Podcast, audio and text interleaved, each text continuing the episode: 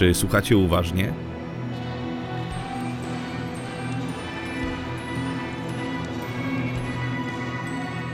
To co? To tyle na dzisiaj. Ten odcinek będzie ostatnim, który, który będzie. Tak, zakończeniem naszego miesiąca Nolanowego miał być odcinek poświęcony Tenetowi, ponieważ już y, mieliśmy go zobaczyć, ale jak wszyscy wiemy, hmm, trochę sobie jeszcze poczekamy. E, dziękuję Ci bardzo, Konrad. Bardzo Ci dziękuję. Bardzo miła rozmowa. No i Prestige to jest taki film, o którym fajnie porozmawiać. I tak jak mówiłeś, no, ty, znaczy nie wiem, mówiłeś, że nigdy z nikim nie rozmawiałeś o Prestiżu. Ja chyba również z nikim nie rozmawiałem, chociaż wczoraj rozmawiałem z moimi przyjaciółmi, z Damianem i z Łukaszem Lolkiem i słuchali naszego poprzedniego odcinka, naszej topki i powiedzieli no słuchaliśmy, słuchaliśmy, trochę za długi odcinek, ale nie do końca zgadzamy się z, z, z tą gradacją, że oni by to poustawiali w innym miejscu i właśnie ten prestiż im najbardziej śmierdził. Mówi, że no, widziałem raz ten prestiż i jakoś tak, jakoś tak nie do końca chyba muszę obejrzeć jeszcze raz. To obejrzyj. Tylko obejrzyj uważnie. Za co uwielbiasz prestiż, tak jednym zdaniem? Jakbyś miał komuś powiedzieć, jest to najlepszy film Christophera Nolana, bo... No nie, tak w jednym zdaniu się chyba nie da. Rzeczywiście, wiesz, my potrzebowaliśmy godziny, teraz patrzę, godzina 23 nagrania, nie wiem ile będzie docelowo zmontowanego materiału, ale to jest właśnie taki film, który, którego nie chce się opisywać jednym zdaniem. Ten film ma w sobie za dużo i... I chyba za dużo by stracił, jakby się spróbowało go podsumować jednym zdaniem. Ty wiesz, że to jest bardzo dobre polecenie tego filmu właśnie teraz? że nie da rady no jednym, że, że to... Bardzo dobre. E, ja już powiedziałem swoje podsumowanie, że e, dla mnie to jest idealne połączenie tej rozrywkowej części Nolana z tą taką głębszą refleksją. I dla mnie to jest w punkt. A to jest coś, co on robi w każdym filmie i nieustannie balansuje. Czasami mu wychodzi, czasami nie. Tutaj trafił idealnie. Every magic trick consists of three parts, or acts. The first part is called the pledge. The magician shows you something ordinary. The second act is called the turn. The magician takes the ordinary something and makes it into something extraordinary. But you wouldn't clap yet, because making something disappear isn't enough. You have to bring it back. Quentin Tarantino byłby świetnym pisarzem. On zresztą myśli o tym, żeby na emeryturze zacząć pisać książki. Zresztą już nawet kilka zaczął. Jeśli się nie mylę, Bękarty Wojny miały być książką. Wielką siłą Tarantino są jego dialogi, jest to jak opowiada historię. On by się świetnie sprawdził jako pisarz i tak naprawdę za wiele byśmy nie stracili. Gdyby na przykład wydał Pulp Fiction jako książkę, gdyby wydał Bękarty Wojny jako książkę, być może nawet byśmy jeszcze coś zyskali, ponieważ byśmy dostali tam o wiele więcej materiału. Christopher Nolan to jest jeden z tych reżyserów, który może robić tylko i wyłącznie filmy. Ponieważ to nie jest kwestia tego, jak one są napisane świetnie, to jest do tego dochodzi to, jak one świetnie są zmontowane, nakręcone, Genialna realizacja. Tak. tak. I ta realizacja jest nawet ważniejsza od scenariusza tak naprawdę. Czyli co, zostajemy cały czas przy tym, że Prestige to jest najlepsze, co mogło nas spotkać dzięki Nolanowi. Tak, zdecydowanie tak. To co? To tyle na dzisiaj. Now you're looking for the secret. But you won't find it because, of course, you're not really looking. You don't really want to work it out. You want to be fooled. W tym filmie jest 146 jump cutów, czyli takich cięć które bardzo zaburzają ciągłość, przerzucają cię zupełnie gdzie indziej, gdzie, które mają cię skonfundować. Jumpcuty są rzadko stosowane w kinie, no właśnie z tego powodu, ponieważ one wprawiają widza w konsternację. W tym filmie jest ich 146, czyli biorąc pod uwagę długość trwania tego filmu, to mniej więcej wypada jeden jumpcut na minutę. Ja jestem pod wielkim wrażeniem, jak Nolan zmontował ten film, ponieważ kiedy on skacze po tych liniach czasowych, nie uprzedza cię w ogóle o tym. Nie jest to jakkolwiek wprowadzane, po prostu masz i jesteś kilka lat wcześniej i musisz się orientować, Jezu, gdzie ja teraz jestem, co ja oglądam. Tak, tak. Ale mimo wszystko ja nie straciłem ani razu rozeznania, gdzie jestem i co oglądam. Ja też nie. Jest to kapitalna robota operatora i kapitalna robota montażysty, więc no tutaj szapoba. No ale mimo wszystko wymyślić to, rozrysować sobie to na storyboardach i, i żeby to się trzymało kupy. Zresztą zastanawiam się, w jaki sposób on pracuje, jeżeli chodzi właśnie o taką linię czasową. Jak siada na przykład z bratem i mówi sobie, dobra, musimy sobie to wszystko rozrysować, spokojnie, wszystko po kolei. I jak wygląda ta linia właśnie, to te wycinki, które on składa w jedno, jaka to musi być wielka ściana. Mam do ciebie jedno pytanie. Pamiętasz scenę, w której po raz pierwszy widzimy numer Przeniesiony Człowiek? Pamiętam, jak jest za zachwycony Angier i nie wie w ogóle, co się wydarzyło, że to Tak. jest najpiękniejszy trik, jaki widział w swoim życiu. Też tak miałeś, kiedy widziałeś ten film po raz pierwszy, byłeś święcie przekonany, że pokazali cały ten trik, łącznie z prestiżem? Tak. Oni go nie pokazują, wiesz o tym. Oni pokazują początek, jak on wchodzi do szafy i później robią cięcie na twarz Michaela Keina. Robi właśnie jump cut. Robi jump cut kilka przedstawień dalej, kiedy y, Jackman już wrócił, powiedział y, swojemu inżynierowi idź zobaczysz to i powiedz mi, jak on to robi i Michael Caine przychodzi i do tego momentu A ucinają. patrz, to, nie, to nie, nie pamiętam tego. Wydaje mi się, że właśnie, że... Nie, ale ten pierwszy raz, jak to widzimy, to nie jest tak, że on rzuca tę Nie. piłkę i wtedy jest cisza? Nie, jest, Nie. jest Aha, cisza. To musiałem to jeszcze raz... Ja ci powiem, że ja, y, jak widziałem ten film w kinie, to ja byłem święcie przekonany, że to jest pokazane od początku do końca i że to jest zachwycające. Ja byłem zachwycony tym, y, to- tym trikiem. I później, no niestety, przyznaję się, ściągnąłem sobie ten film na DivXie, no i patrzę, kurde, to nie jest w całości, ale chusteczkową kopię ściągnąłem akurat w tym momencie. Ale później kupiłem na DVD, później kupiłem na Blu-rayu i wszędzie jest to samo. I ja zacząłem grzebać w wypowiedziach Nolana, czy on czasem tego nie wyciął później już po premierze filmu, ale nie. Okazuje się, że od samego początku nie był, nie był pokazany prestiż w tym momencie. I powiem ci, że według mnie to jest najlepsze cięcie montażowe w filmach Nolana ever. Czyli w którym momencie tam jest, te, te, tam jest cięcie? Jak on rzuca tę piłeczkę, zamyka Rzuca drzwi piłeczkę, i nie widzimy... nie widzimy jak wychodzi z drugiej szafy. Zamiast tego przecinamy na Michaela Keina. I to ma tyle sensu. Ja się bardzo długo zastanawiałem nad tym, dlaczego on to zrobił. Oczywiście później widzimy ten trik. Widzimy ten trik po raz pierwszy w całości, kiedy już skopiował go Angier. A później jeszcze raz widzimy go w wykonaniu Christiana Bale'a. Ale za pierwszym razem To czemu mówisz, czemu to ma tyle sensu? Michael Caine wie, że to nie jest wcale jakiś wielki, spektakularny trik i wie, jak on jest robiony i że to jest proste. I to jest ważniejsze w tym momencie niż nasze zachwycanie się tym trikiem. Wcześniej widzimy Hugh Jackmana, który niesamowicie nabudowuje tą scenę tego triku, tak? Gdzie, gdzie on wraca cały poruszony i Scarlett Johansson pyta się go, e, no jak ten nowy trik? I, i on taki Najlepszy trik, jaki widziałem w życiu. masz ciary i nie możesz się doczekać, aż go zobaczysz i nagle jest bęk. I, I ja byłem święcie przekonany, że zobaczyłem ten trik. Ja też, ja też, absolutnie. Pamiętasz tą niesamowitą reakcję Jackmana i zblazowaną twarz Keina? Przez to jakby bardziej bierzesz stronę Jackmana i chcesz wierzyć, że to jest faktycznie niesamowite i że to jest ten sam człowiek, jak on to robi. Prawda cały czas jest taka, że Michael Caine ma rację i dlatego go pokazuje. Ponieważ ważniejsza z tych dwóch reakcji jest reakcja Michaela Caina, ponieważ ona ci mówi, jak ten film się zakończy. Że to nie jest żadna wielka tajemnica, to jest po prostu prosta sprawa. To jest dwóch facetów na tej scenie. Czad, czad. Uwielbiam. Pamiętasz, jak rozmawialiśmy o tym, że bardzo trudno jest opisać incepcję komuś, kto nigdy jej nie widział, ale nie masz żadnego problemu z nadążaniem za nią, kiedy ją oglądasz? Nie wiem, czy w Prestiżu nie jest odwrotnie, wiesz? Oj, bo ja wiem. Teraz jak, jak opisaliśmy fabułę, no wiesz, no, in, fabułę Incepcji też możesz opisać, tak? Nie, chodzi mi o to, że, e, że tr trudno jest opisać e, fabułę Incepcji, jakbyś chciał tak wytłumaczyć prosto, że to sen w śnie, że oni tam próbują coś zaimputować i że tak, że nie jest to łatwe. A tak naprawdę jak oglądasz, to jest całkiem prosto. A w Prestiżu jest tak, że dosyć łatwo opowiedzieć, na czym polega historia, aczkolwiek dopiero jak oglądasz, to się okazuje, o, to nie jest takie proste. To nie jest takie proste, ale jakby nie jesteś w stanie wyjaśnić, w jaki sposób, z czego buduje się napięcie. Ponieważ jakbyś opowiedział historię y, krok po kroku, tak jak my to zrobiliśmy na początku, to tam za wiele napięcia ciężko jest tam wzbudzić. Całe napięcie wynika właśnie z tego, jak ten film jest poprzeplatany, poprzemontowywany. Na przykład scena z y, śmiercią żony Angiera. Od samego początku wiesz, że to się skończy źle. Oczywiście.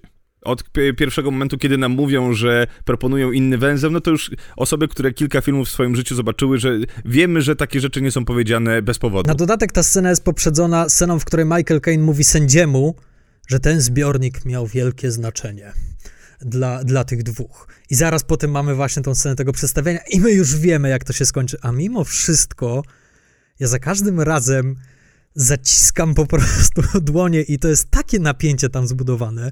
To jest genialne, chociaż to jest idealny suspens. Wiesz, że wybuchnie, tylko nie wiesz kiedy i po prostu nie możesz usiedzieć w miejscu. I czegoś takiego nie jesteś w stanie opowiedzieć. I ja miałem taką myśl. Quentin Tarantino byłby świetnym pisarzem. The world, ladies and gentlemen, is on the brink of new and terrifying possibilities.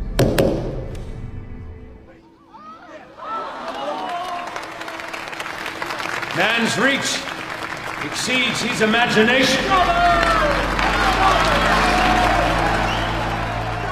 Żeby nie było, że tylko się zachwycamy. Łyżka dziegciu? Łyżka dziegciu, ale to nie będzie moja łyżka dziegciu, to jest łyżka dziegciu, którą znalazłem słuchając jakichś podcastów na temat prestiżu, czy, czy, czy, czy grzebiąc w internecie, bo jednak to jest film, który nie jest powszechnie uwielbiany, uwielbiany. On teraz powoli się trochę wybija, ale raczej ludzie mają takie mieszane uczucia do niego.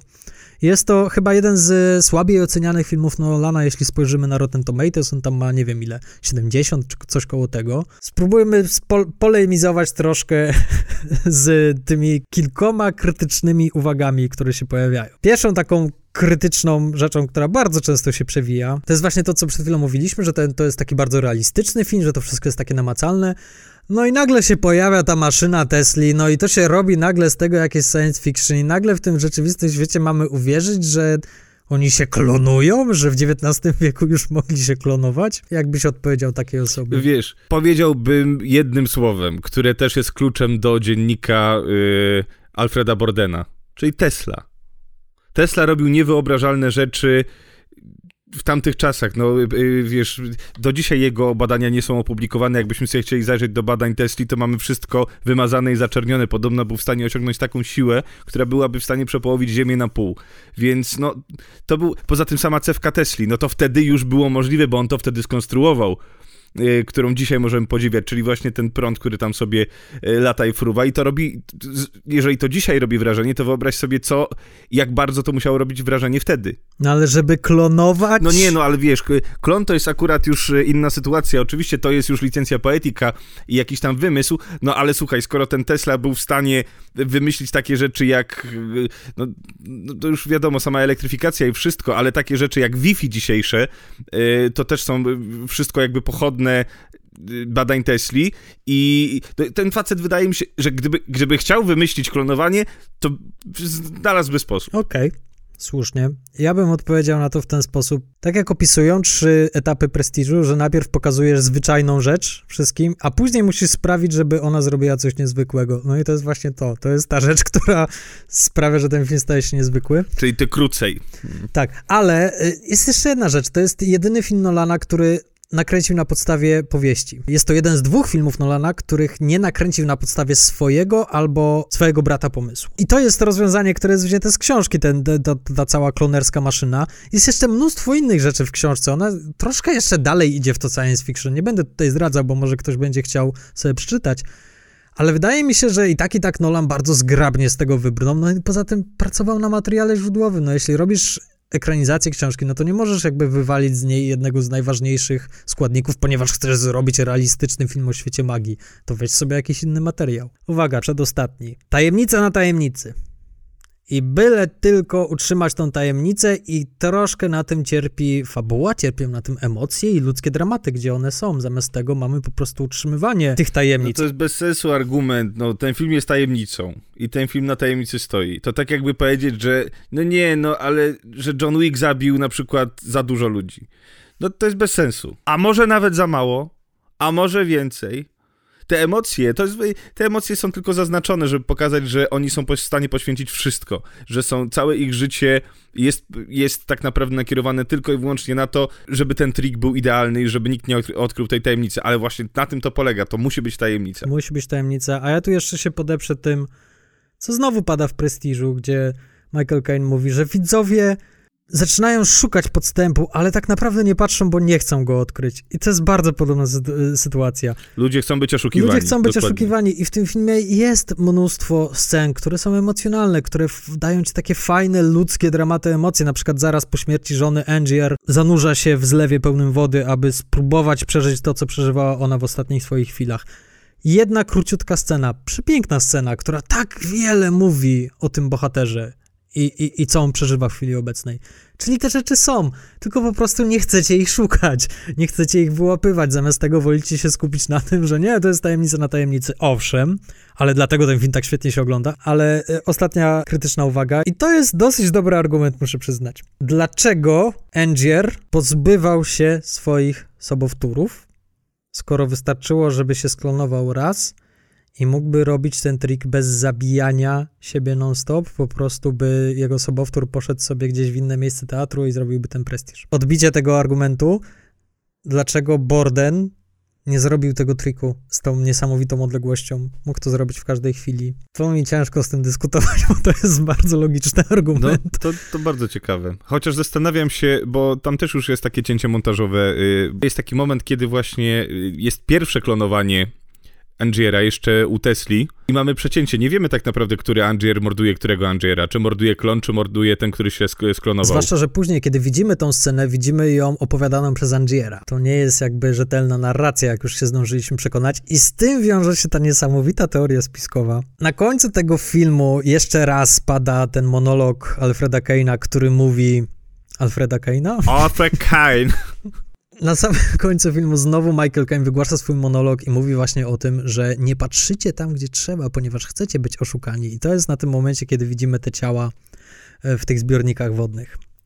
No i ludzie bardzo sobie to wzięli do serca i wymyślili taką teorię. Tak naprawdę nigdy nie było klonowania, że to był sobowtór i że to wszystko było ukartowane po to, aby wrobić Bordena i w tym zbiorniku umarł sobowtór, do którego zresztą Angier miał spore też mm, sporo uwag i, i sporo mu nie zawdzięcza, dlatego chciał się też na nim zemścić i jednocześnie upupić Bordena. Co myślisz o takiej teorii? Ona ma dużo sensu. Ma dużo sensu, ponieważ nie ma tego fantastycznego elementu, tego, tego nagle takiego dysonansu pomiędzy tym realistycznym światem a tą fantazją science fiction. Jeżeli myślimy o tym, że cały czas y, to jest opowiadane z perspektywy dziennika, czyli osoby, która sama kształtuje swoją rzeczywistość. A jest opowiedziana z tej perspektywy, tak? Chociaż już wiemy, że najprawdopodobniej jest to z perspektywy Bordena, ale Borden był oszukany, tak? Borden dał się nabrać. Jedynym minusem tej teorii jest to, że nie jestem w stanie kupić tego, że później w tych wszystkich zbiornikach Angier specjalnie powrzucał te, te kukły najwyraźniej, figury woskowe siebie samego. Ale nie widzimy, widzimy, widzimy tylko jedną. Ale widzimy, że w pozostałych coś tam jest, nie? Ale nie widzimy co. E, ale wydaje mi się, że to mogło być po prostu tak, żeby zwracać uwagę i żeby nabudować coś dookoła nich. Znaczy, to jest oczywiście teoria, ale absolutnie byłbym w stanie, byłbym skłonny w nią uwierzyć. No to przy następnym seansie możemy się temu uważniej przyjrzeć i poszukać innych e, przesłanek, które mogłyby ją poprzeć. Czyli ty uważasz, że on ginie, już go nie tak, ma? Tak, to jakby nie podlega dyskusji. Dyskusji podlega to, czy on się klonował, czy nie. Ponieważ zginąć zginął, na pewno zginął. Ale czy zginął i już nie miał więcej sobowtórów, A, myślisz? to jest, druga, to jest druga teoria. E, myślę, że nie, ponieważ zbyt wiele go to kosztowało. I to jest ten minus tej teorii, ponieważ cały wtedy ten monolog, ile ja poświęciłem, no to by troszkę stracił na znaczeniu, ponieważ przez to, że on każdego wieczoru, na, po każdym spektaklu musiał zabijać siebie samego, no to to jakby robi całą drogę tego bohatera i pokazuje jego obsesję. Jeśli by to była po prostu sztuczka, że to wszystko ukartował, no to to by troszkę ogołociło ten świetny monolog, który tak lubię. Mam do ciebie jedno pytanie i to jest dosyć y, ważne, ponieważ w ten sposób przejdziemy do części montażowej. W tym filmie jest 146 jump cutów. You sure? Just a rubber ball, yes? Thank you. Just a rubber ball. No. Not normal. Not a normal rubber ball. It's magic. He had a new trick.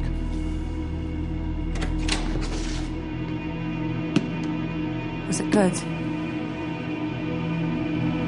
It was the greatest magic trick I've ever seen. A propos aktorów, czy oni mieli ubaw? Zwłaszcza mówię tutaj o Bale'u i o Jackmanie, ponieważ oni tam nie tylko mieli zagrać swoje postacie, ale mieli też zagrać ich, ich no, bliźniaków albo właśnie e, sobowtóra w postaci Ruta. No wydaje mi się, że to był wielki ubaw i wielkie wyzwanie aktorskie. Zresztą też samo przygotowanie, trochę sobie, o, trochę sobie o tym poczytałem.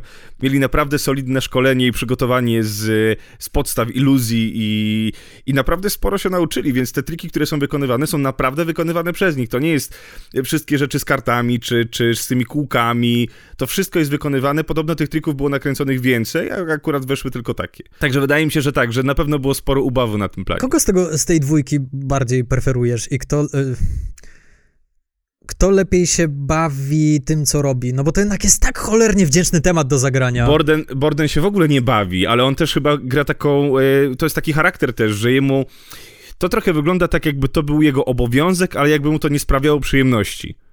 Dopiero w którymś momencie jest taki jeden fragment, w którym on przychodzi na scenę Oj, i mamy uwielbiam. tego Ruta pijanego i, e, i Borden wchodzi na scenę, psuje ten trik, e, wtedy akurat też Angier łamie sobie nogę i robi to tylko i wyłącznie po to i nagle budzi się w niej taki czysty prestidigitator, nie? Który, yy, który zabiera wszystkich i mówi chodźcie, po drugiej stronie jest prawdziwy przeniesiony człowiek, zobaczcie prawdziwą magię i nagle się okazuje, że ten facet naprawdę potrafi zabawiać, potrafi się przełączyć. Ale z drugiej strony wydaje mi się, że to jednak Angier to jest ten, który który niesie ten fan w tym, yy, w, w, z uprawiania tej magii. Ja bardzo lubię Hugh Jackmana, zwłaszcza w roli Ruta, w którym mam wrażenie, że on się nabija z siebie samego. Ale to jest niesamowite, że to jest cały czas ten sam, ten sam facet i to są niby proste środki użyte, ale on, on jest do siebie tak niepodobny, mimo że tam nie ma żadnego makijażu ani nic, to jest grani po prostu uśmiechem, innym układem, wiesz, uśmiechu, zaciśniętym, e, on tam ma troszkę bardziej wysuniętą szczękę i ma założone sztuczne zęby, ewidentnie. I, i to tak bardzo go zmienia, że, że no naprawdę wygląda to jakby to był inny aktor, który się wciela w brata, czy tam sobowtóra Hugh Jackmana. No ale żeby nie było, Bale także wykonał bardzo subtelną robotę w różnicowaniu tych braci, ponieważ później, kiedy już wiesz, jaki jest trik, to możesz to zauważyć, że ci bracia zachowują się inaczej. Jeden jest bardziej agresywny, Zupełnie inaczej. jeden tak. jest bardziej taki energiczny, taki ostry, że chętnie by komuś walnął, co, jeśli by miał ochotę, natomiast drugi jest stonowany, wy, wyciszony, bardziej pragnący takiego spokoju i ciepła, domowego ogniska i tak dalej. Ale co jest ciekawe, jako Falon są identyczni. Tam nie ma ani jednej różnicy. Oni grają jeden do... W sensie to, jeden i drugi grają identycznie. Przecież to jest, oni, Bale gra trzy role w tym filmie, dopiero teraz zdałem sobie sprawę, że jeszcze jest Fallon, że jeszcze jest trzeci składnik tego równania. Wow. To prawda. Zresztą cała relacja z, z dziewczynami, no tak jak mówisz, że dopiero znając to zakończenie składasz sobie to do kupy, ale to jest tak bardzo oczywiste, tak często pada to, że dziś nie, dziś kocham cię na 50%. Uwielbiam I ten to, tekst. i tamto. Szkoda, że to się tak kończy rzeczywiście, że oni są w stanie poświęcić absolutnie wszystko, bo musimy to powiedzieć, żona Alfreda Bordena popełnia samobójstwo przez to, że nie była w stanie zrozumieć, co się dzieje w głowie jej jej męża, że on cały czas był jednego dnia taki, drugiego dnia był taki. I to jest coś, do czego, o co ja mam trochę żal do tego bohatera, że on naprawdę był w stanie zaprzepaścić wszystko, byleby jego sekret nie został odkryty. Rebecca Hall. Ja ją uwielbiam w tym filmie, ona jest świetna. W przeciwieństwie do drugiej kobiety, która stoi po drugiej stronie, czyli do Scarlett Johansson, która... Ja ją bardzo lubię, ale w tym filmie albo nie dostała wystarczająco materiału, albo sobie z nim nie poradziła, bo jest troszkę taka, no nie wiem, jakoś tak mam bardzo mięszane uczucia do jej roli, a zwłaszcza do jej angielskiego akcentu, który jest bardzo Tak, nieporadny. tak. Znaczy ona gra tutaj naprawdę taką nieprzyjemną postać. Gra jaw, jawnie kobietę, która, która się zgadza na to, żeby mąż zdradzał żonę. Ona też nie ma oczywiście pojęcia o tym, że jest dwóch. Ale tam jest materiał do zagrania, prawda? Tam jest ta Jest, kobieta, która jest, jednak się prawda. zakochała, która została zdradzona przez, e, przez Angiera i jest pełna wściekłości, dlatego go zdradza i się zakochuje od nowa. Rebecca Hall zdecydowanie więcej wyciągnęła z dramatu tej sytuacji na wierzch i, i, i jej rola jest naprawdę imponująca, chociaż jest jej bardzo mało. Rebecca Hall ma cały proces postaci do przejścia. Ona wie, jak to się zaczyna, ona wie, jak się to skończy, więc ona też ma troszkę więcej miejsca, żeby się rozsiąść w tych tematach do grania, bo jednak e, Scarlett Johansson w którymś momencie znika. Ona mówi, mam tego dosyć, odchodzę. I to jest e, całe jej zamknięcie, więc ona też nie ma takiego procesu, żeby sobie to przepracować, to co ma Rebecca Hall, bo dla niej jednak ten ten, y, ten Alfred Borden był, był całym życiem. No i oczywiście na dokładkę, ponieważ film Christophera Nolana nie byłby filmem Christophera Nolana, gdyby nie zagrał w nim Michael Caine. Oczywiście. Jak to było, zresztą nie pamiętam w jakim to było programie, czy to nie było ufalona, że Michael Caine mówił jak dobiera, jak dobiera rolę, że jeżeli jest na pierwszej stronie i na ostatniej stronie, to już nie czyta całości, po prostu bierze, bierze i yy, decyduje się na zagranie w tym projekcie. I rzeczywiście tak jest w tym filmie. On zaczyna i kończy film. On tak naprawdę gra tutaj Alfreda po raz kolejny. Mam wrażenie, że Tak, on w ogóle absolutnie. nie wyszedł z roli Alfreda, który wcześniej, dosłownie kilka miesięcy wcześniej grał. Uwielbiam to, że to jest jedyny facet, który potrafi mówić z londyńskim plepsowym akcentem. E, Nie pamiętam jak on się... Cockney akcent to się chyba tak nazywa. Christian Bell też próbuje nim mówić, ale, ale nie Tak, wypada tak. to najlepiej. Natomiast e, jednak Michael Caine widać, to jest chłop z ludu, facet, inżynier sceny, który przepracował całe swoje życie. Ja lubię tą jego rolę bardzo.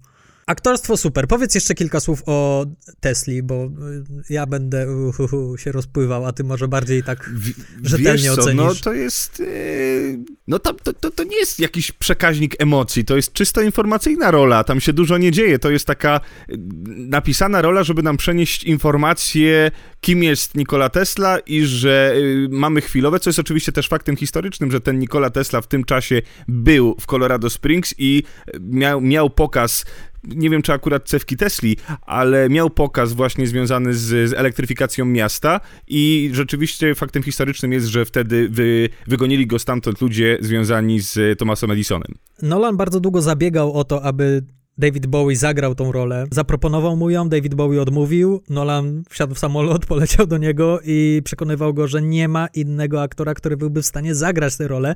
I ja się z nim zgadzam. To jest jednak rola, tak jak mówisz, ona jest bardzo informacyjna. Ale to, co David Bowie wnosi do tej roli, jakby robi całą robotę, ponieważ nie ma tego w scenariuszu. No, oczywiście jest podbudowanie, że to jest jakaś wielka postać, wielka persona owiana tajemnicą, ale jednak Bowie wnosi jakiś taki majestat do tego, jakąś taką dziwność Taką prostotę i... i luz. No jest coś takiego, ale mu tam jeszcze wtóruje nie kto inny jak Andy Aj, Serkis, zapomniałem. który jest fantastyczny, uśmiechnięty. Andy Serkis w jednej z nielicznych ról, w których możesz wreszcie go zobaczyć. Andy Serkis, który jest znany z tego, że głównie robi robotę motion capture i robi ją genialnie. On odpowiada za rolę Goluma, on odpowiada za rolę Cezara w Planecie Małp. King Konga. King Konga, świetna rola, nie śmiej się, ja ją bardzo lubię. Nie, ja mówię serio, nie, ja mówię serio. Nie. To jest facet, który przed zdjęciami pojechał, y, nie wiem, tam, nie wiem gdzie, gdzie, gdzie akurat on pojechał, do Konga, Do czy tam, Konga. gdzie są goryle, do Konga i y, słuchajcie, no, podpatrywał goryle, nikt go nie chciał ubezpieczyć y, i ludzie się bali, że, że no, film King Kong spłonie na panewce. Ja uwielbiam Andy Serkisa i uwielbiam go w tym filmie. Jest tak sympatyczny, jest tak ciepły. Tak. Jego się po prostu lubi. To jest taka jedyna postać, którą się lubi od początku do końca. No i bardzo fajną ma tą relację właśnie z Davidem Bowiem, że David Bowie jest tym sztywnym, dziwacznym, troszkę niedostępnym i jest ten jego w cudzysłowie mąż, który się nim opiekuje, który mu gotuje, który zdając sobie sprawę, że ta scena obiadu, kiedy e, Hugh Jackman do nich przychodzi i e, Tesla pyta się go, czy, czy pan już jadł i oni siedzą wszyscy trzej przy stole, nie ma tam nikogo innego. Siedzi też właśnie Andy Serkis i ja zdałem sobie sprawę, że cholera, on to ugotował. Jaki to jest wspaniały facet. No dobra, to tyle jeśli chodzi o aktorów. Żeby nie było, że tylko się zachwycamy, Łyżka dziegciu? You never understood why we did this. The audience knows the truth. The world is simple, miserable, so solid all the way through. But if you could fool them, even for a second, then you can make them wonder. And then you and you got to see something. Ten film nie byłby tak popularny, gdyby to była tylko i wyłącznie taka historyjka o magikach. Nolan jakby nie byłby sobą, gdyby tak to zostawił. Oprócz tych trzech linii narracyjnych, on jeszcze robi coś, co ja absolutnie uwielbiam w tym filmie. Ten pierwszy monolog Michaela Caina, który mówi o tym, z czego składa się magiczny trik. Każdy magiczny trik składa się z trzech aktów. Obietnica, zwrot oraz Pledge. Prestige. I później Turn. wyjaśnię to wszystko. Prestige. Ponieważ, tak jak powiedziałeś w naszym zestawieniu topkowym, Nolan twierdzi, że filmowcy, reżyserzy, twórcy filmowi są spadkobiercami magików. I tak naprawdę ten film to jest opowieść o tym, jak działa film. Cała konstrukcja tego filmu, to jak on jest ułożony, jak on jest zmontowany, a jest zmontowany w szalony sposób, to jest sztuczka magiczna. Ponieważ Nolan mówi nam, obserwujecie magików, którzy robią te wszystkie rzeczy, którzy są obgarnięci obsesją, aby dojść do perfekcyjności, aby zachwycać widzów. I tak naprawdę to jestem ja. Tych dwóch magików, tak, czyli Borden i Angier. Borden jest tym perfekcjonistą, jest świetnym rzemieślnikiem, który z kolei nie ma tego. Taki entertainment, e, umiejętność z, z, do zabawiania widza. I to jest coś, co bardzo często zarzuca się Nolanowi. Ale jednocześnie Nolan też mniej więcej od tamtego momentu zaczął też coraz częściej igrać właśnie z kinem rozrywkowym. Zrobił Batmana, zrobił Incepcję. No Incepcja to jest, już rozmawialiśmy, to jest najbardziej rozrywkowy z kina, z filmów Nolana. Paradoksalnie w Nolanie też są te dwie strony, że z jednej strony ma w sobie Bordena, a z drugiej strony ma też Angiera i to jest nieustanny pojedynek w, w jego filmach i oni nieustannie się ze sobą ścierają. Ten perfekcjonista, e, świetny technik, jednocześnie ten, który chce zachwycać widzów i zobaczyć, jak oni zareagują. Inna interpretacja, którą ja bardzo lubię, no bardzo ważnym tematem w tym filmie jest dwóch braci. Jak wiemy, Christopher Nolan większość swoich filmów napisał wspólnie ze swoim bratem, Z Jonathanem. z Tak. Jonathanem. Także ten film, nad którym pracowali dosyć długo. Jest cała teoria, że ten film tak naprawdę jest o nich. Że Christopher Nolan jako ten, który stoi na scenie i jest widoczny dla wszystkich i się kłania i zbiera wszystkie brawa i ten Jonathan, który jest tam gdzieś z tyłu, schowany w cieniu, o którym nikt nie mówi, yy, który nie jest na wokandzie, a który jest równie ważny dla tego triku, podobnie jak Angier, który stoi w, e, w kuluarach pod sceną i nie może się ukłonić i tylko słyszy brawa z zewnątrz. Jest jedna piękna rzecz, o której jeszcze nie powiedzieliśmy, bo film się kończy w momencie, kiedy właśnie ten Fallon, Borden przychodzi do Angiera, zabija go, tylko jeszcze jest bardzo ważna rzecz, o której oni tam rozmawiają, a którą pominęliśmy, bo Fallon, Borden mówi do Angiera i zobacz, i to wszystko poszło na marne. I Angier mu odpowiada, nigdy nie rozumiałeś, po co to tak naprawdę robimy.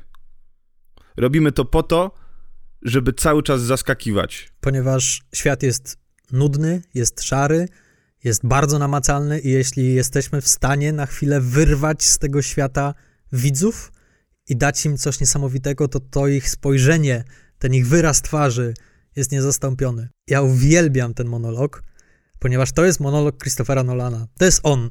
On w tym momencie do nas mówi. To jest tak piękne podsumowanie tego, co robią filmowcy i właśnie tej filozofii, o której ty mówiłeś wcześniej, że, że filmowiec to jest magik. No to jest to. No i ostatni element, o którym już troszkę porozmawialiśmy, a mianowicie to jest obsesja. Obsesja twórcza. Jak daleko jesteś w stanie się posunąć, aby osiągnąć swój efekt. Istnieje mnóstwo anegdotek o reżyserach, którzy są tyranami na planie, którzy, którzy po prostu znęcają się wręcz nad całą ekipą, byleby tylko osiągnąć niesamowity efekt. No właśnie z tym byciem tyranem jako reżyser wydaje mi się, że kiedyś rzeczywiście się o tym słyszało, że są tacy reżyserzy jak Hitchcock, czy tacy reżyserzy jak e, no chociażby ten Orson Welles, jakieś takie tuzy, e, którzy, którzy mogli sobie na to pozwolić.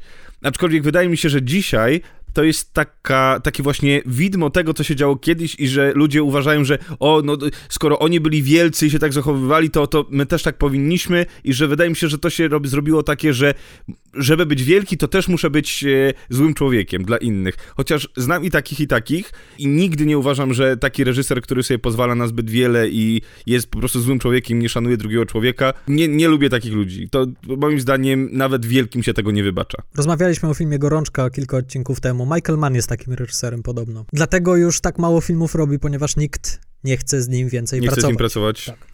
Zobacz taki Scorsese. Sympatyczny dziadek. Tak, wina się z nim napijesz, chlebem przekąsisz. Z jego matką, tak, będziesz jadł obiady. No, to coś fantastycznego. Wydaje mi się, że Tarantino też jest taką osobą, która tworzy rodzinę swoją i, i Tak, mają tam no, bardzo. Jest reżyserem wymagającym, ale jest też, jest też reżyserem, który zaprasza całą ekipę do siebie do domu, żeby pokazywać im filmy, żeby jakby podsycać w nich tą radość, że to jest to, dlaczego to robimy, ponieważ to kochamy. Jest różnica pomiędzy wymagającym reżyserem, dla którego chcesz się poświęcić, a reżyserem, który jest tak wymagający, że tracisz absolutnie jakąkolwiek frajdę z tego. Tak.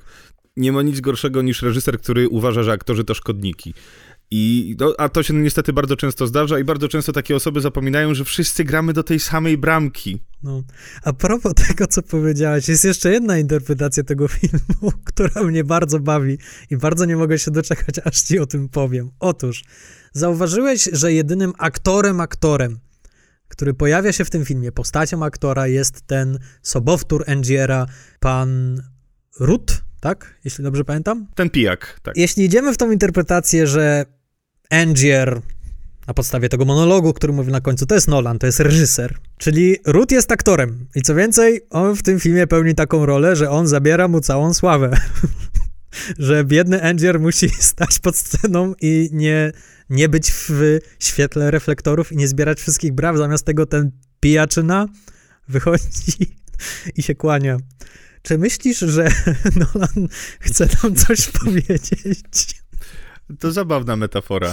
Nie myślałem o tym w ten sposób, ale ma to dużo sensu. Ma to dużo sensu. Domyślam się, że zapewne nie, ponieważ no jednak aktorzy lgną do Nolana, czyli nie może być tak, że on ich traktuje jak bydło, jak na przykład Alfred Hitchcock. Ale to może być przedstawione jako taka typowa klisza, która się, która się nosi po świecie, że aktor to jest chlejus i, i, o, i, i nieważne co zrobi, to i tak e, zawsze będzie bardziej popularny od reżysera, od twórcy. A propos aktorów, czy oni mieli ubaw?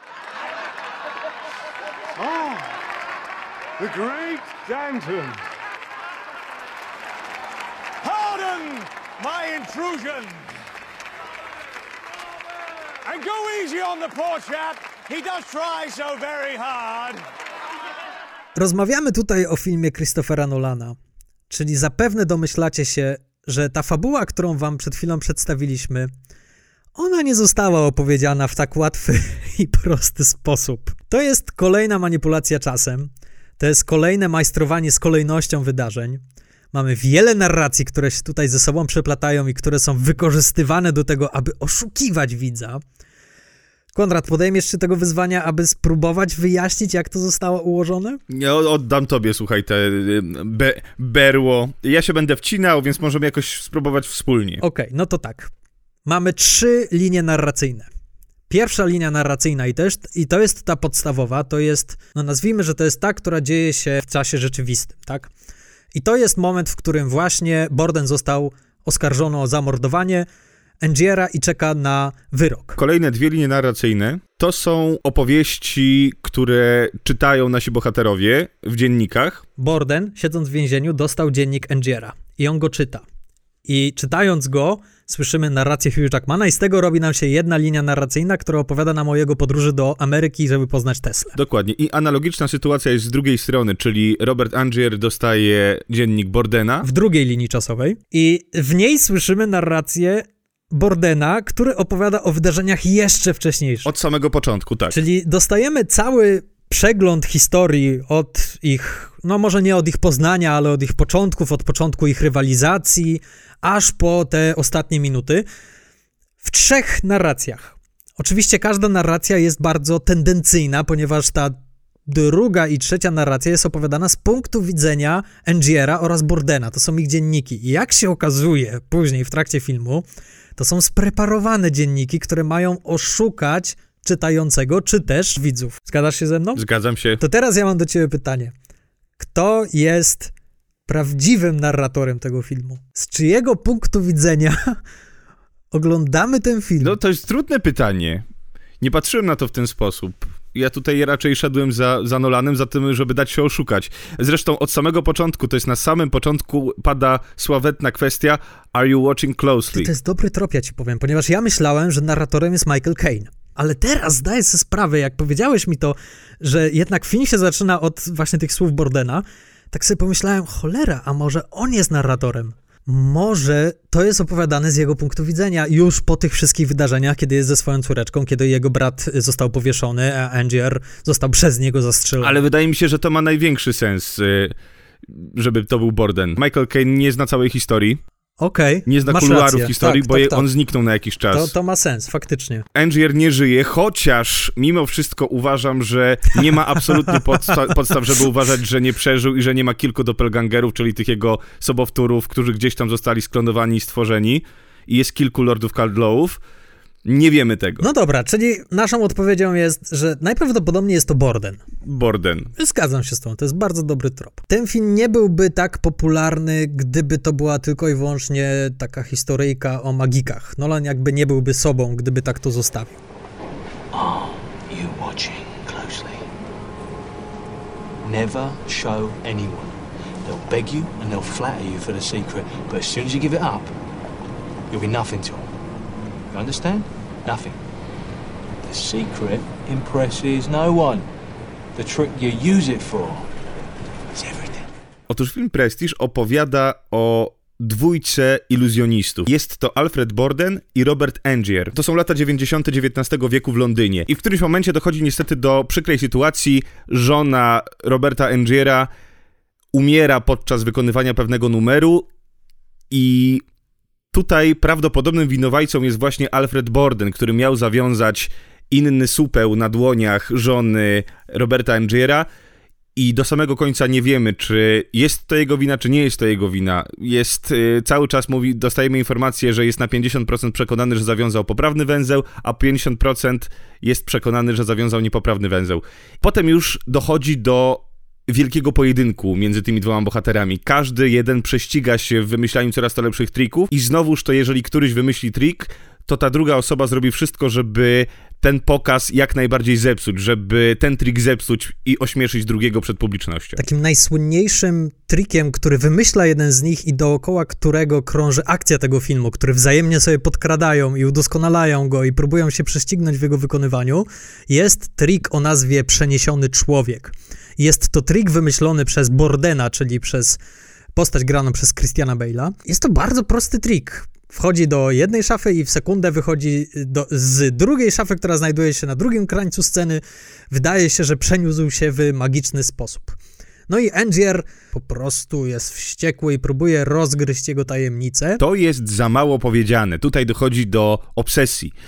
Angier, chociaż wszyscy mówią mu, że to jest bardzo prosta rzecz, że ten trik to jest nic bardziej prostszego. To jest po prostu sobowtór. I wszyscy mu to mówią, że to musi być sobowtór. Jest to niemożliwe, żeby robił to w jakikolwiek inny sposób. Niestety Angier nie wierzy w to i dochodzi do totalnej obsesji. Jest gotów zrobić wszystko, zapłacić każdy pieniądz, żeby tylko dojść do tego, w jaki sposób Alfred Borden wykonuje swój słynny trik, czyli przeniesionego człowieka. I ostatecznie trafia do Ameryki, do niejakiego Nikola Tesli. I w momencie, w którym na ekranie pojawia się Nikola Tesla, grany przez, uwaga, uwaga, niejakiego Davida Bowie, film robi zwrot. Nagle z bardzo takiego realistycznego obrazu opisującego tą rzeczywistość Londynu końca XIX wieku, tego świata magików, nagle on robi taką woltę w stronę powiedzmy kina science fiction. Ponieważ co się okazuje? Okazuje się, że Tesla wykonuje maszynę dla postaci granej przez Hugh Jackmana i ta maszyna potrafi zrobić to, o czym magikom się tylko śni, co muszą oszukiwać, aby osiągnąć ten efekt. A mianowicie jest to maszyna do klonowania. Angier owszem ma swój magiczny trik, ale za niesamowicie wysoką cenę. Klonuje siebie, jest w stanie przenieść swojego klona w sekundę w zupełnie inne miejsce w teatrze i zrobić niesamowitą sztuczkę, no ale co ma zrobić z tym doppelgangerem, z tym, czy też z tym oryginałem? To też jest dosyć ciekawe, że nigdy nie zostaje to wyjaśnione, czy którym on jest Angierem, tym, który zostaje przeniesiony, czy tym, który zostaje na scenie, z którego wykonuje się ta kopia. No i Angier wpada na niesamowity pomysł, a mianowicie na taki, że będzie zabijał te klony, czy też te oryginały, no tutaj ciężko dojść do tego. W pewnym momencie on tak knuje swoją intrygę, że wrabia w morderstwo tego klona Bordena. Borden schodząc pod scenę i próbując rozgryźć, jak Angier wykonuje ten trik, który mu ukradł, no jest świadkiem tego, jak Angier topi się. Zbiornik do sztuczki, w której y, notabene to jest bardzo istotne, ponieważ ten zbiornik odegrał bardzo duże znaczenie w historii tej dwójki, ponieważ właśnie w tym zbiorniku utopiła się żona Roberta Angiera, więc on akurat dla tej dwójki ma wyjątkowe znaczenie. Zostaje oskarżony o morderstwo Angiera, co biorąc pod uwagę ich zaciętą rywalizację jest bardzo prawdopodobne. Trafia do więzienia, tam odwiedza go pewien mecenas, który pracuje dla jakiegoś tam miłośnika magii, jakiegoś e, lorda, Dla Lorda Kedlowa. który jest żywo zainteresowany technikami Bordena i oferuje mu znaczną sumę pieniędzy oraz bezpieczeństwo jego córeczki w zamian za to, żeby zdradził swoje techniki i przede wszystkim, żeby zdradził swój sekret, jak on robił ten swój trik. W ramach y, zachęty ofiarowuje mu dziennik Angiera. Borden ostatecznie się zgadza, no i co się okazuje? Okazuje się, że tym Lordem Coldlowem jest nikt inny jak właśnie Angier. Borden zostaje powieszony. A w ogóle to jest moja ulubiona scena z tego filmu, jak zabijają e, Bordena i pytają go, czy ma coś do powiedzenia, jakie jest jego ostatnie słowo przed śmiercią i mówi pod nosem to abracadabra. To się pięknie synchronizuje z równoległym montażem, w którym widzimy, że Angier, który pozbywa się tych ciał, zostaje odwiedzony przez Bordena. Borden miał brata bliźniaka, czyli to, co wszyscy mówili Angierowi od samego początku, że on stosuje dublera, że to jest dwóch ludzi w tej magicznej sztuczce. A Angier nie chciał w to uwierzyć. Okazuje się, że to było właśnie to bardzo proste, banalne rozwiązanie. Jeszcze jak się przyjaźniła ta dwójka, jak współpracowali ze sobą, to pokazują nam sytuację, że odwiedzają innego iluzjonistę pochodzącego gdzieś z Chin, e, gdzieś z Azji. On całe swoje życie poświęcił temu jednemu trikowi, żeby nikt się nie zorientował, jaka jest jego sztuczka. To całe życie chodził koślawy, z, y, chodził zgarbiony, z, na krzywych nogach, żeby nikt nie odkrył jego sztuczki. I to nam pokazuje, jaką drogą będziemy podążali razem z tymi bohaterami i do czego tak naprawdę ci nasi bohaterowie będą się musieli posunąć i że całe ich życie będzie właśnie jakby przestawione na to, żeby nikt nie odkrył tej sztuczki. Dlatego jak mówisz, że to jest bardzo proste, nie do końca, ponieważ oni musieli, jak jeden stracił palce podczas wykonywania triku, to drugi musiał sobie te palce uciąć. I jeden i drugi ma uczucia i kocha. I oni musieli się zamieniać tymi postaciami i robili to na zmianę, ale jeden i drugi miał swoją kobietę, w której był zakochany, no i to się nie skończyło dobrze dla żadnej z nich. Ostatecznie film kończy się tym, że Borden, jeden z braci bliźniaków, jeden zostaje powieszony, drugi odwiedza Angiera i go do niego strzela, zabija go. Na miejscu mają jeszcze krótką wymianę zdań, w których podsumowują swoje życie, podsumowują dlaczego to robili, ile ich to kosztowało i ostatecznie Borden odchodzi i odzyskuje swoją córeczkę, która miała trafić w ręce Angiera. Powiem ci tak, jak sobie przypomniałem ten film do tego odcinka, tak zdałem sobie sprawę, że cholera, to jest strasznie kiczowate, sama ta końcówka, jak się tak spojrzy z zewnątrz, poza jakby uczestniczeniem w tym filmie, to tak, tak, tak mi się skojarzyło Scooby-Doo, że na samym końcu każdego odcinka Scooby-Doo ktoś wchodzi, zdziera maskę i ha, to był on i to jest bardzo podobny myk. To jest strasznie taka palpowa fabuła, taka tandetna, taka, taka bardzo, bardzo rozrywkowa, ale w taki niski sposób, że twist za twistem. I tak sobie pomyślałem, że cholera, Nolan jest dobrym reżyserem, że wziął tak kiczowatą rzecz i potrafił zrobić z tego tak niesamowite widowisko, które absolutnie tak cię wciąga i przykuwa do ekranu. Ale ja ci muszę powiedzieć jedną rzecz. Może to będzie głupie, może ja jestem naiwny, może, może ten Nolan, w sensie on nie robił tego aż tak bardzo, że, że nie jesteś się w stanie domyślić, że, że to tak będzie wyglądało, ale ja, ja się złapałem. Jak oglądałem ten film po raz pierwszy, to naprawdę miałem, co? Co? Ale jestem głupi, że w ogóle tego nie zauważyłem, przecież to jest takie oczywiste. Wiesz, jest taka zasada, e, kiedy zakończenie, kiedy e, twist fabularny jest dobry. Twist fabularny to nie jest taki, który wyskakuje ci ni stąd, ni zowąd i zupełnie nie wiadomo skąd to się pojawiło. Dobry twist fabularny to jest taki, który cię zaskakuje, ale który został podprowadzony, że jak sobie zaczniesz analizować to, co wydarzyło się wcześniej, to zdać sobie sprawę, No tak, oczywiście, przecież wcześniej Oczy- była tak, taka dokładnie, scena. przecież rozmawiają o tym, rozma- cały czas mówią, że ja to on, to ja, to i, i, i że pomijasz to, mimo że naprawdę, jak się przyjrzysz temu Falonowi, dopiero w którymś momencie już go tak zbliżają, pokazują tę jego twarz tro- trochę mocniej, że możesz się przyjrzeć tym konturom, no ale ja, ja się złapałem, nie wiem, czy ty Ja też, domyślałeś się, że to tak się skończy. w tym momencie, w który, za każdym razem, kiedy robili jakieś zbliżenie na Falona, to ja się uważnie mu przyglądałem, bo się zastanawiałem, tylko że nie dostrzegłem tam Christiana Bale'a. On był bardzo dobrze Szukałeś, kim on ucharakteryzowany. jest, kto tak, to tak jest. miałem, skąd ja znam tego aktora, gdzie go ja widziałem? No i o, też się dałem nabrać za pierwszym razem, ale jak teraz, jak już znasz rozwiązanie tego filmu, oglądasz go po raz drugi, po raz trzeci, to cała frajda polega na wyłapywaniu tych wszystkich smaczków i tych podpowiedzi. Oczywiście. Pierwsze dwa ujęcia tego filmu mówią ci wszystko na temat tej fabuły. Najpierw widzimy cały stos kapeluszy, czyli kopii, czyli dokładnie tego, co robił ze sobą e, Robert Angier. Natomiast później następne ujęcie to jest te, te, te dwa identyczne ptaszki, które są w klatkach i to jest dokładnie to, co e, reprezentuje postać Bordena, czyli właśnie tych bliźniaków. Zresztą jest jeszcze później taka scena, gdzie Borden asystuje w jakimś tam y, numerze iluzjonistycznym jakiegoś innego magika, który właśnie robi trik ze znikającym ptaszkiem w klatce i małe dziecko na publiczności zaczyna płakać i krzyczeć o nie, on go zabił, on go zabił. No i później Borden, żeby go uspokoić, podchodzi do niego z tym ptaszkiem, który oczywiście wrócił e, i pokazuje, spójrz, nic mu nie jest i dzieciak odpowiada, a gdzie jest jego brat? I to jest no już bardziej ostentacyjnie nie da się powiedzieć, że, że to, jest, to, to będą bliźniacy. I jest takich elementów bardzo dużo. Moim ulubionym, szczerze mówiąc, to jest to, co ty powiedziałeś, że on nie, nie był pewien 50 na 50, czy on założył jaki węzeł. I dopiero przy trzecim seansie zdałem sobie sprawę, on nie wie, ponieważ to nie ten bliźniak Tak, tak, zakładał dokładnie. węzeł. Zaraz na początku, kiedy słyszymy narrację z OFU, z dziennika Bordena, ona się zaczyna, że byliśmy dwoma początkującymi magikami. I ja dopiero teraz, przy tym seansie, zdałem sobie sprawę, że on nie mówi o sobie A, i o widzisz. Jackmanie, Tylko, o że on bracie. mówi o swoim bracie, bo to jest jego dziennik. To jest wow, naprawdę uwielbiam takie smaczki, bo przez to ten film jest naprawdę wielokrotnego użytku i można wiele z niego wyciągnąć. Rozmawiamy tutaj o filmie Christophera Nolana, czyli zapewne domyślacie się, że ta fabuła, którą wam przed chwilą przedstawiliśmy, ona nie została opowiedziana w tak łatwy i prosty sposób.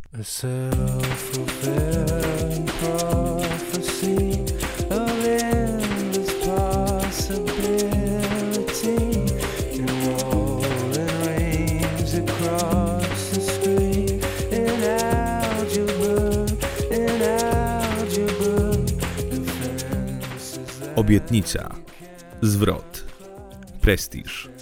Dzisiaj rozłożymy na części pierwsze nasz ulubiony film Christophera Nolana. Żeby nie było za łatwo i ponieważ jest to nasz miesiąc Nolanowski, dzisiejszy odcinek będzie miał wyjątkową formę, ponieważ nasz odcinek będzie troszkę poprzestawiany chronologicznie. Oddamy jeszcze większy hołd temu twórcy i temu filmowi, który jeśli ktoś słuchał naszego zestawienia top 5 filmów Nolana, wie, że jest naszym wspólnym, ulubionym filmem tego reżysera. Słuchaliście uważnie?